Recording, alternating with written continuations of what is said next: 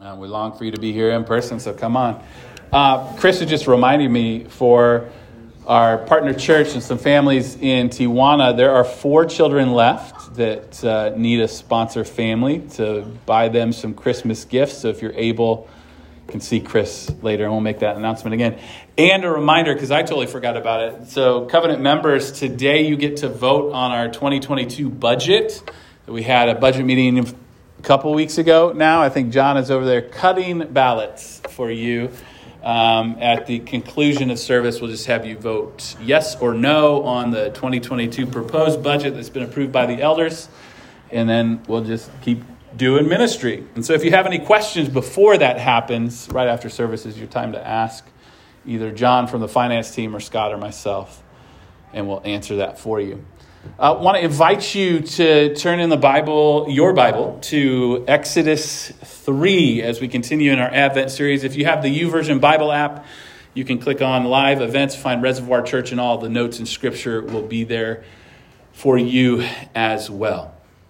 And so last week, as we kicked off Advent here, we talked about grief and um, just the difficult reality of the last couple of years and our inability to process grief and what that means for us. And then we found hope in Christ. Um, and so if you weren't here with us, I, I, don't usually encourage you to go back and listen to sermons, um, but it was one in which I was exhausted, so the Spirit worked. Um, and there was some real hope there. So I encourage that to you.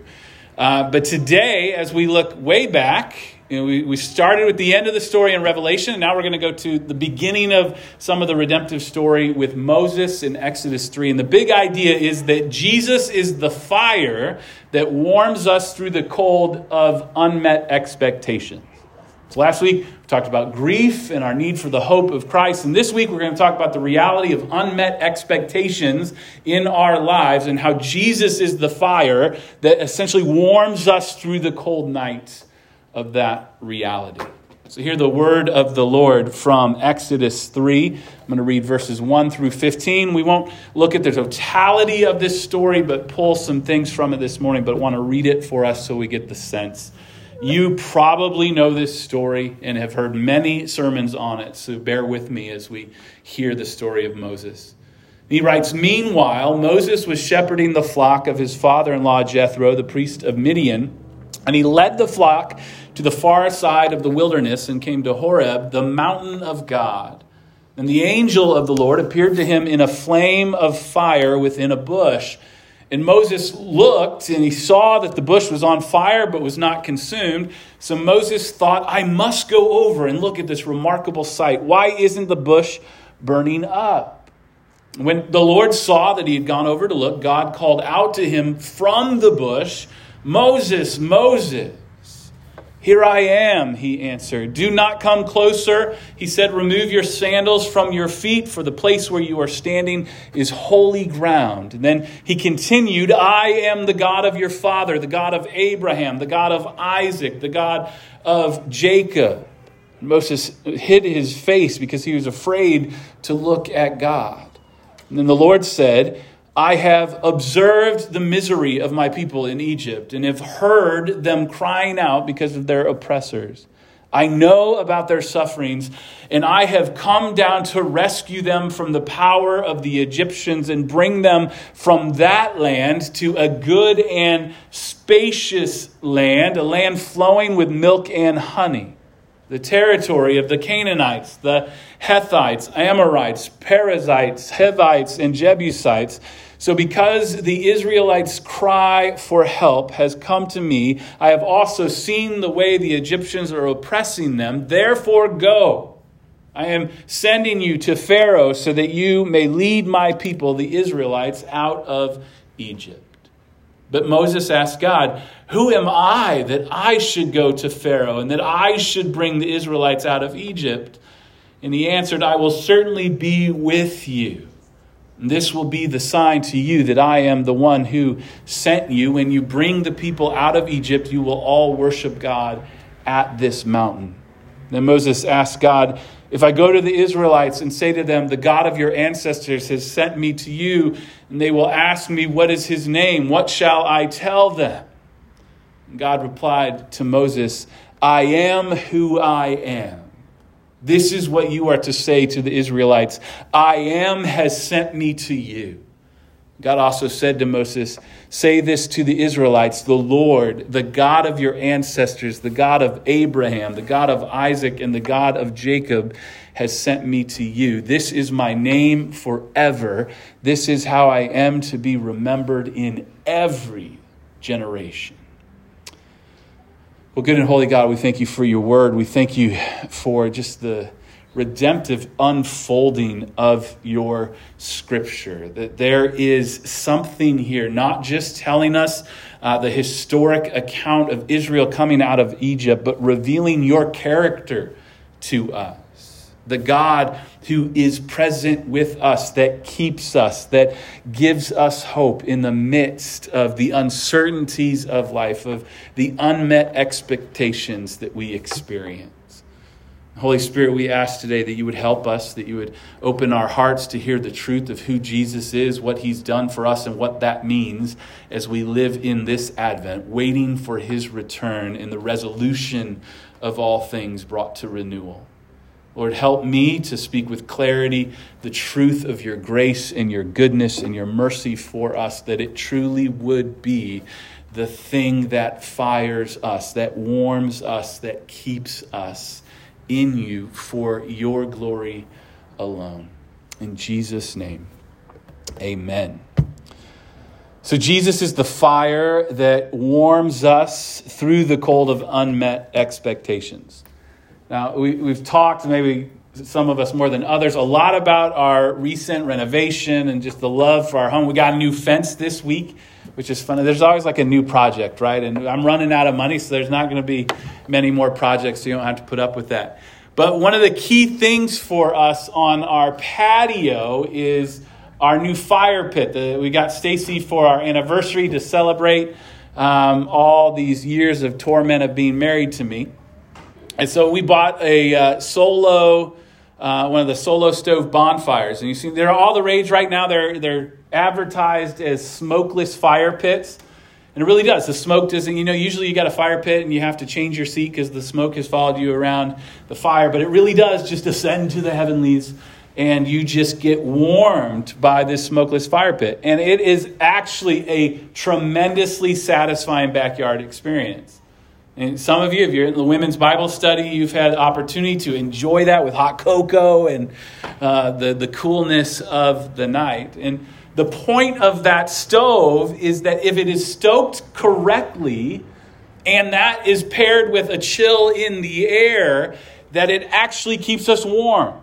It's not just ornamental, it's just not because we're trying to be hipsters and have a cool device on our patio. We actually want to stay warm when we're there. It's not merely a decoration or a piece of furniture for us, it has a purpose to sustain you through these terribly cold California winters. Thank you for laughing at that. And I know that's a, that's a silly illustration talking about a fire pit, but really, this is actually how the gospel works in our lives, isn't it? It warms us, it gets us through the cold of night. And Advent for us is an embrace of that reality, the understanding that we're actually experiencing darkness and experience the coldness of night appreciate what Tish Harrison Warren, an author um, and preacher, says about Advent. She says, To practice Advent is to lean into an almost cosmic ache, our deep, wordless desire for things to be made right in the incompleteness we find in the meantime. We dwell in a world that is still racked with conflict, violence, suffering, and darkness, and Advent holds space for our grief we need communal rhythms that make deliberate space, space for both grief and for joy. she says, For me, the old saying rings true hunger is the best condiment abstaining for a moment from the clamor of compulsive jollification and instead leaning into the reality of human tragedy and my own need and brokenness allows my experience of glory at Christmas time to feel not only more emotionally sustainable, but also more vivid, vital, and cherished.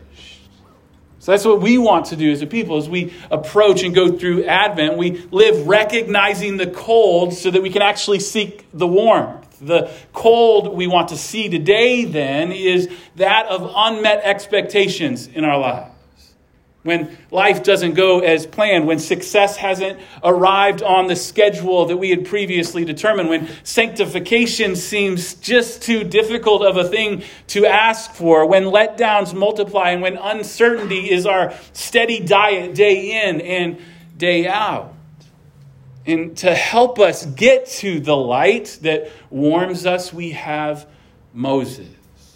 He's uh, well known, hopefully, by all of us, the Hebrew child that is saved through adoption, and he's raised in the royal house of Egypt.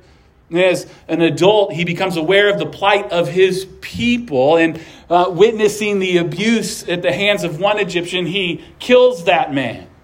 And in a strange turn of events. He's no hero to his people, and so he's discouraged by that. And then eventually the king, Pharaoh, hears of this murder and he seeks to kill Moses. And so Moses then just runs away. He goes into the wilderness for the first time in his life. And there he meets the priest of Midian and he ends up marrying one of his daughters and he begins a family. He just lives out his life. It's some extra 40 years that transpire when Moses is building his family in the wilderness away from Egypt and his people, the Hebrews. So we look at this story, we hear it, we recount it often because we're always looking for our own burning bush. We want to experience that, the holiness of God's presence and Him speaking to us, giving purpose to our lives, calling us to go and be the ones that go in the name of Yahweh. But this could have hardly have been what Moses planned. Right? The dude grows up in the royal house. He is chummy with the Pharaoh, the king, and the one who will be king one day. I doubt it's what he dreamt of as he began to stand against the oppressors whose house he had been raised in, as if he thought maybe a big deliverance would have come through his act of physicality that happened 40 years before. We see before this in Exodus 2, after a long time, the king of Egypt died, and the Israelites groaned because of their difficult labor, and they cried out. And their cry for help because of the difficult labor ascended to God. God heard their groaning, and God remembered his covenant with Abraham, with Isaac, and with Jacob. And God saw the Israelites, and God knew. So here's Moses apart from, you know, if he's anything like me, like I would have had this vision that I was going to lead the people out. That first murder would have been the start of a revolution, and we would have gone into some land that I had promised them.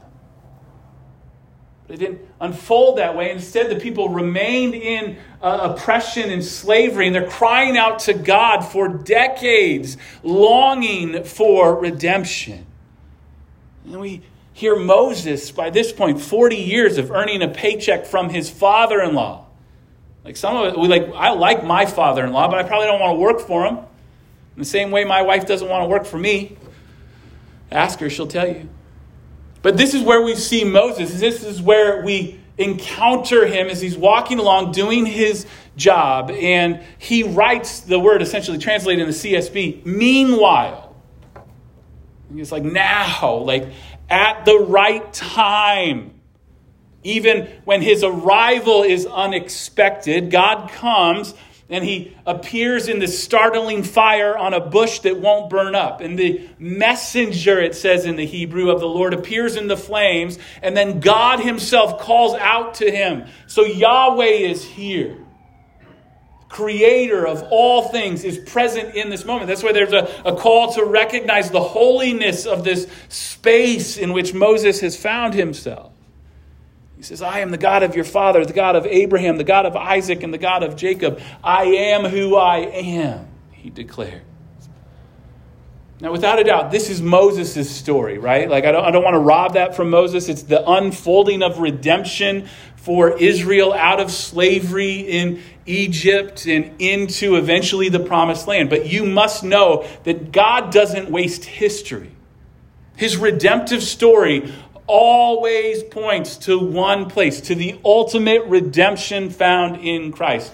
And even Moses wrote of him, Jesus will tell us in Scripture. Now, some people would take a lot of time, and if you're familiar with the, the term Christophany, uh, Christophany is where we try to label some appearance of God or an angel in the Old Testament as the incarnation of Christ, that Christ is physically there. And I don't even want to spend any time in that. Is that who this messenger is this morning? But the truth is that the voice that is speaking from the bush, this Yahweh, God who is, is exactly who Jesus claimed to be. We see in his ministry in John 8, Jesus said to them, Truly I tell you, before Abraham was, I am. That's a scandalous call, and that will immediately turn then the religious elite against Jesus because this, this blasphemy. If he is not in fact God, he has claimed to be God. As followers of Jesus, we believe his words and the truth of it. And I like what Chad Bird, a scholar, says. He says, Yahweh is Jesus. Elohim is Jesus. Adonai is Jesus. He is the wisdom who created the world. He is Adonai who redeemed Israel from Egypt. In brief, we know no God apart from Jesus the Christ. And in Jesus Christ, we know everything we need to know about God. As the Messiah himself says, He who has seen me has seen seen the Father. In him the whole fullness of deity dwells bodily. This is who is speaking, the God of all gods, the creator of the universe. This is Jesus himself. And what we see here of God is true of Jesus, and we can find hope in it. It can be what warms us when we face unmet expectations in our lives. And while this declaration is for relief of Israel, there is something of the rewriting of the script of Moses' life here. And his life is going to change dramatically from this moment, but still it gives us clues to get through the cold of our season. When things go differently than planned, when tragedy strikes, when it seems like we've been praying for some deliverance forever and it never seems to come. And we see in the truth of what happens in the burning bush is represented the things that are realized because of the incarnation, because Jesus came, we can take hope in what he declares here. And first, it's just that Jesus is present. In Moses' situation, in ours, God is not, in fact, aloof and clueless. Jesus is, in fact, present. See this in verse 7 of our chapter. Then the Lord said, I have observed the misery of my people in Egypt and have heard them crying out because of their oppressors. I know about their sufferings. And we have a tendency to slog through life it's just living i think in this like lack of awareness just unaware of the continued presence of God. We live as if God is around, maybe when we gather as a church, like, oh, God was really present in that worship service. Or when we're in Bible study together, we just recognize His presence in that moment. Or when we actually spend time to pray, we can recognize the presence of God. But the rest of the time we live, and at times it may feel to us as if we are just unseen, unheard, and unknown by the Creator of the universe. But the declaration of Scripture is that God is actually involved. He is aware and He is around. And He says here that He sees. And answering the question of God, are you seeing this essentially to the prayers of the people of Israel? He has observed the misery of His people. There is no surprise. When things begin to unravel in even in our lives god is not quickly trying to script another story that ends better than the experience of the moment. He sees. Jesus sees us. He's aware of the trauma that you have experienced. He's witness he witnesses the anxiety that you face day in and day out. He recognizes the unmet expectations the things that come up before us that distract us from his presence the truth is, there's relief in that to be seen, validating our experience. Like Jesus knows what you're going through, He visually is aware of it. The creator of the universe takes the time to see you. It's not even like just like a glo- global vision. He's like, oh, yeah, the world's in trouble. No, he sees you personally. He knows your soul. He sees your experience. He's still present in that. But he also hears. Yahweh has heard the cries of his people, the pleas for relief, for something different than what they're experiencing at that moment. And among the most frustrating things, maybe this is just revealing a little bit about my personality, but one of the most frustrating things uh, relationally is when the other person doesn't hear you, right? It, and, and it, it usually happens in the marital context. But have you ever asked someone you love to repeat, repeat back to you what you just said to see if, in fact, they were listening to you? Because it seemed like their attention was somewhere else. I can just some head nods over there. That's a very loud amen over there, Joyce right? And I hate it when she actually repeats back to me what I said, because then it's like I'm proving like she was listening, but you know she wasn't really listening, right? And so that's the difficulty of relationships. Like we want to be heard, and oftentimes we can take that experience into prayer, crying out to God, and wonder if He is listening. Like, is, is Jesus at this moment, rather than listening to you doom scrolling Twitter, like, I sure hope not, right? And even if he is, he can multitask, don't worry, because he hears you. He is there. He's paying attention to you. He is not deaf to your pleas. The Apostle John would say in 1 John 5 this is the confidence we have before him. If we ask anything according to his will, he hears us. If we know that He hears whatever we ask, we know that we have what we have asked of Him. Now, there is much that we could say about prayer and how it works, how it's answered, but what we get from our text is that He hears. Jesus sees and Jesus hears. This is the character of God. He observes and He hears, but He also knows. He knows about their suffering. Now, we might, on the face of it, wonder how that is different from seeing or even hearing, but it represents an understanding that is different just than just a, awareness of it. He isn't left to wonder about what he has seen and heard. He knows the context, he knows the motivations, he knows the participants, he knows and understands our longings and ache over the cold of life. Like, it, it's healthy for us to speak back to God and tell Him what our unmet expectations are, but they are of no surprise to Him. He knows you more than you know yourself.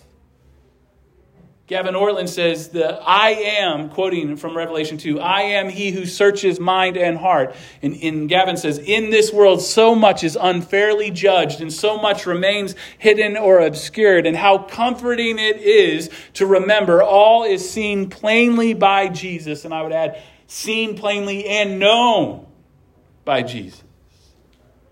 So the I am sees, he hears, he knows and it's a comfort for us because even in the reality of unmet expectations, you are not alone.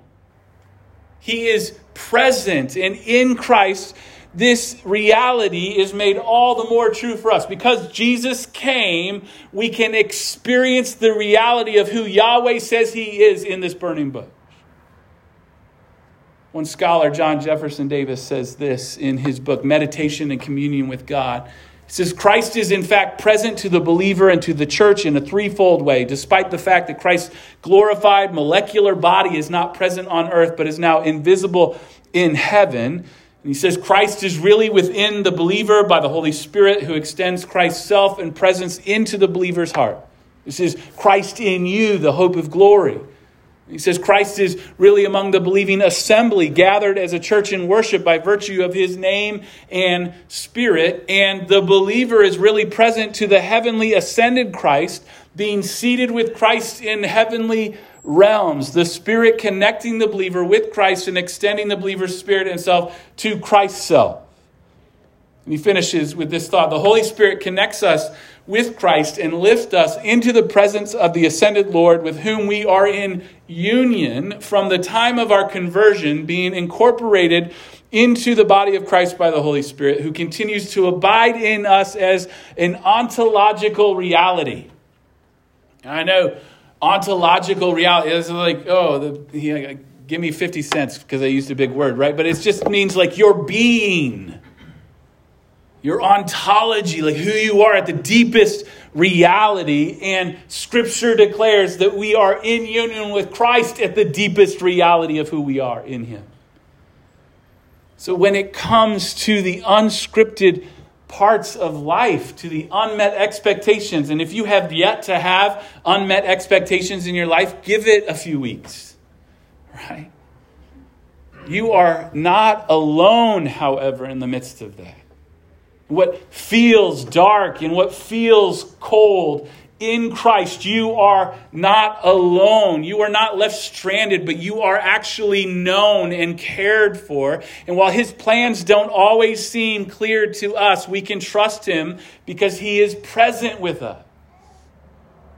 And if we're humble enough to seek it, we experience that presence in community with others that are finding his presence, eh, presence as a reality. And that is, that's something for us. That is an amazing light in the midst of darkness. The one with all authority in heaven and earth, as he says, is with us always to the end of the age. So Jesus is present, but he's also for you. And God continues to speak in verse 8. He says, And I have come down to rescue them from the power of the Egyptians and bring them from the, that land to a good and spacious land. So not only does God see, hear, and know, He's actually on the move. He has come down to rescue. The oppressed will be free and brought into a spacious land. Those that are kept in slavery will have their freedom because God acts on their behalf. And we know how the story goes, right? From this burning bush to the rest of the story, the deliverance, we see the building crescendo over generation, generations of people that await their final king, this spotless lamb. And then Jesus came to work this exact same kind of rescue. Not just out of Egypt, but out of every form of oppression, every form of slavery that kept his people. I'm really excited. In the new year, we're going to start a study of the Gospel of Luke that a current outline will take us five years to do.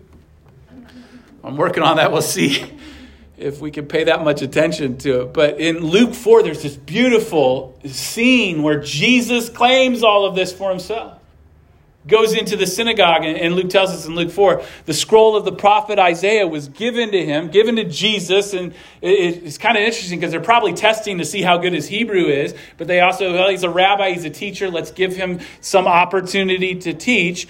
And he found the place where it was written The Spirit of the Lord is on me because he has anointed me to preach good news to the poor. He has sent me to proclaim release to the captives and recovery of sight to the blind, to set free the oppressed, to proclaim proclaim that the year of the Lord's favor. And he then rolled up the scroll, gave it back to the attendant, and sat down. In the eyes of everyone in the synagogue, like I can't even imagine the scene. Everybody's staring at him, and he began by saying to them, Today, as you listen, this scripture has been fulfilled. That's the burning bush moment of the New Testament. Salvation for us is freedom from the uh, oppression of unmet expectations, the uh, oppression of sin and, un, and ultimately death that we would experience apart from Christ. Freedom from all things that attempt to keep us under their thumb the things of fleshly obsession, the habits, the darkness that we experience as the world waits for his return. Freedom is finished for us on the cross through his life and his death. But his resurrection continues to unleash new life in us. He's at work. And we experience this first through his word. And we, we, friends, we have to be people of the world, word, and not people of the world, right? But all the more as the world decays, we can sink back into the Word and find our hope, the recounting of His grace, the model of living in light of redemption. And all of it was breathed out by God for our good.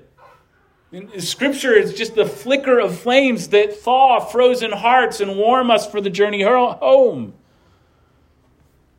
Whatever I'm trying to, the journey home is what I was trying to say. Losing my breath. I, it, it, it's not breathed out by me, it's breathed out by God. So we experience it through His Word, but we also experience it through the work of His Spirit, the helper who witnesses of Jesus and empowers His people for the life that He's set before us. And Jesus, talking of the Holy Spirit in John 14, says, But the counselor, the helper, the Holy Spirit, whom the Father will send in my name, will teach you all things and remind you of everything I have told you.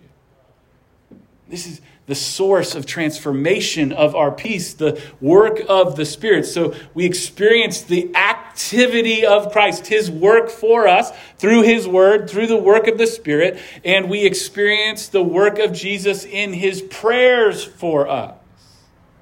Because not only does he hear us and answer when we pray, but he is busy petitioning the Father on our behalf. Paul will write in Romans 8 who, who, can bring an accusation against God's elect? God is the one who justifies, who's the one who condemns. Christ Jesus is the one who died, but even more has been raised. He is also at the right hand of God and intercedes for us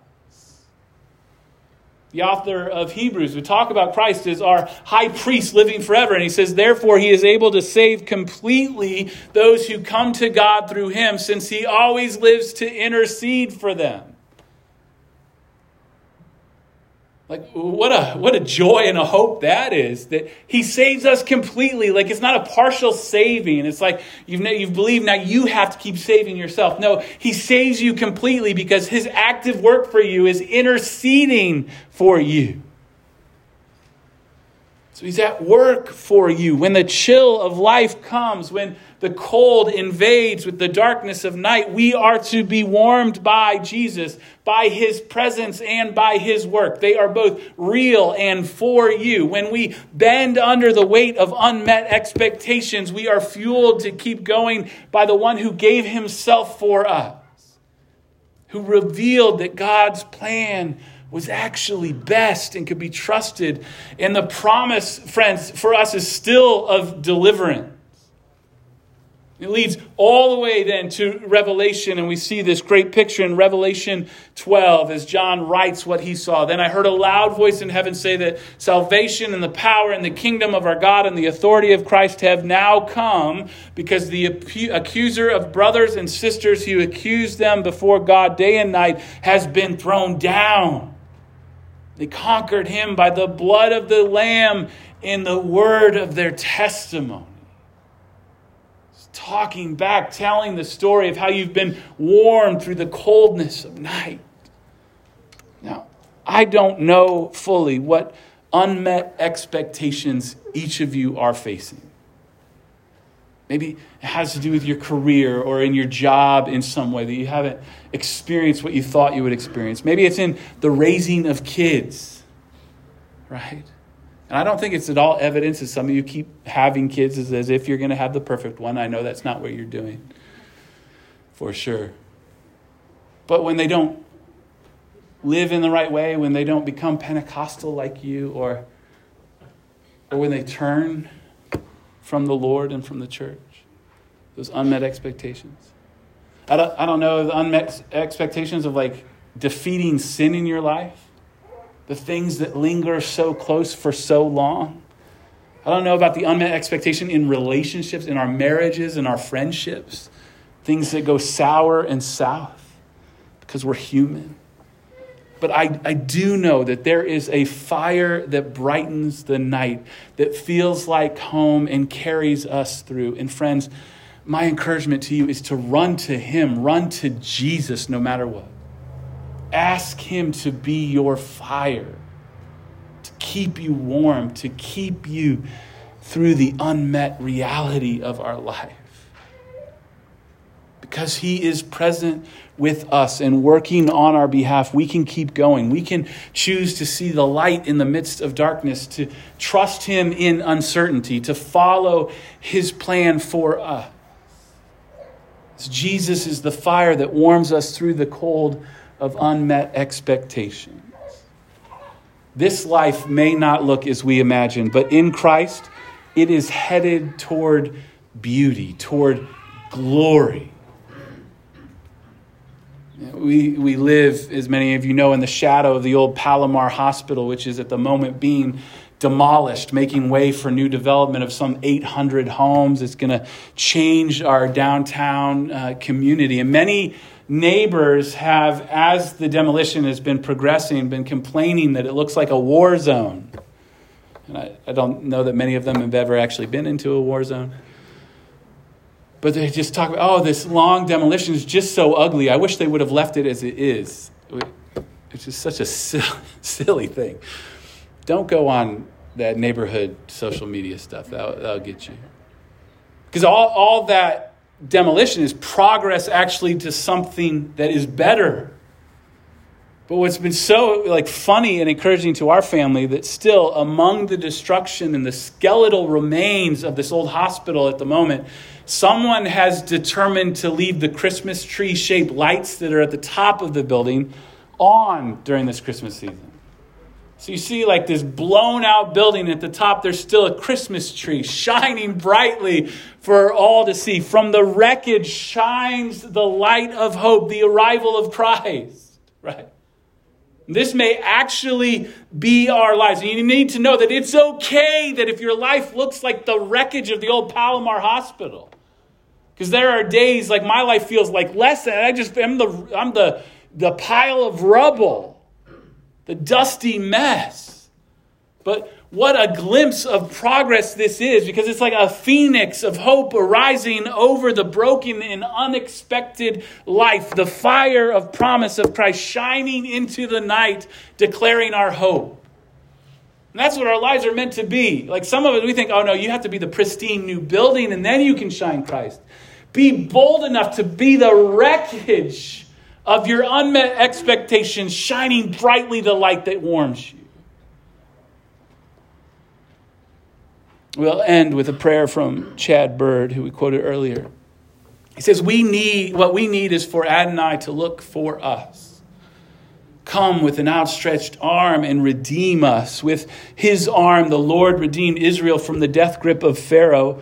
He stretched out that strong arm to cast down plague after plague, to slay the firstborn of their enemy, to split the Red Sea, to transform rocks into rivers, and to guide his people to the land flowing with milk and honey. Stretch out that same hand, O Adonai, to redeem us. And he will. He will stretch out his infant arm to touch his mother's face. He'll stretch out his hand to heal a leper, and he'll stretch out his hand, both hands, to have them nailed to the bloody wood on which we are redeemed. O Adonai, our Lord Jesus, messenger of the Father, bearer of the Spirit, ruler of the house of Israel, and the head of the church, wrap us in your strong, redeeming arms of mercy. Lord, that you would be the fire that keeps us warm, that fuels us for this life of declaring your mercy and goodness for all of our days. In Jesus' name. Amen.